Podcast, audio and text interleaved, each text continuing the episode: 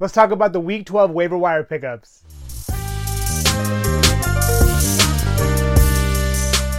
Atop my list this week is Zach Charbonnet. Kenneth Walker went down with an oblique strain yesterday, and Charbonnet was thrust into a heavy workload. He ended up getting 15 rushes for 47 yards and catching 6 of 6 targets for an additional 22 yards. Charbonnet should get the starting nod this week, with Seattle having a quick turnaround and playing on Thursday night against San Francisco. I really doubt Walker's going to have enough time to recover. And from what Coach Pete Carroll said, this sounds like a pretty legitimate oblique strain, and Walker may miss more than just this game. I personally think Charbonnet has a good chance to take over the starting job in Seattle. He's more of an in between the tackles type of runner, which is the type of runner Seattle's usually used. Think about Marshawn Lynch and Thomas Rawls and Chris Carson. They've always liked north and south runners. I think it's clear that the Seahawks want to get Charbonnet more involved and get back to that formula. Over the last four weeks, he's actually outsnapped Kenneth Walker. Not to say that Kenneth Walker isn't a capable north and south runner, but he's more of a home run hitter, and he takes those chances trying to push it to the outside. Charbonnet is currently rostered in about 45% of leagues, and I think he's really valuable in all formats, but especially in PPR.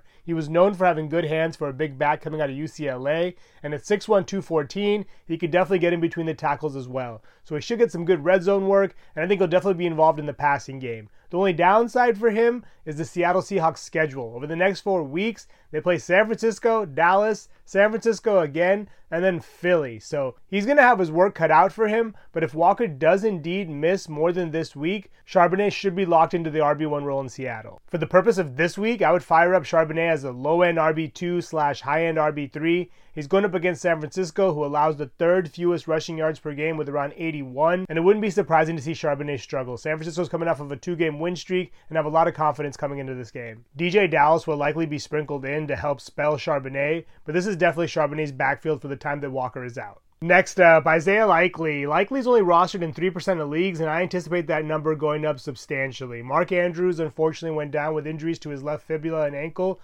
and he is set to potentially miss the season. It's kind of up in the air at this point, but it sounds like it's a very significant injury. Before going down, Andrews was the tight end 3 in PPR this year, and this is despite missing week 1 with a quad injury. While the Ravens will definitely miss Andrews in the passing game, they're also going to miss his role in the blocking game. He's definitely a big part of this run game, and Likely is not quite the blocker that Andrews is. In 16 games last year, Likely had 36 catches for 373 yards and 3 touchdowns, which is not too shabby for a tight end in the rookie season.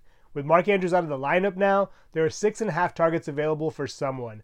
I'm sure the receiving corps will definitely benefit greatly, and you'll see Zay Flowers, Rashod Bateman, and Odell Beckham all get a boost, but I think Likely will definitely inherit a good chunk of those looks. At 6'4, 241, it would not be surprising to see Likely get a lot of red zone looks, and the Ravens like to target the tight end. They target the tight end the 10th most of any team in the league. Likely should play almost every tight end snap for this offense. He ended up playing 74% of the snaps when Andrews went down, and I don't think his production is going to match Andrews, but he's definitely going to have a chance to produce. Ultimately, the Ravens prioritize the run over everything. They have the most rushing attempts of any team in the league this year with 355. So I have to think we're going to continue to get a heavy dose of Gus Edwards, Keaton Mitchell, and Justice Hill. For the purpose of this week, I think Likely is definitely a low end TE1 in all formats, and he definitely has some upside. He's going up against the Chargers, who allow the most passing yards per game with around 316, and they allow the fifth most fantasy points per game to tight ends. Last on my list is A.T. Perry. Perry stepped in for Michael Thomas once he went down with a knee injury, and apparently this knee injury is pretty serious.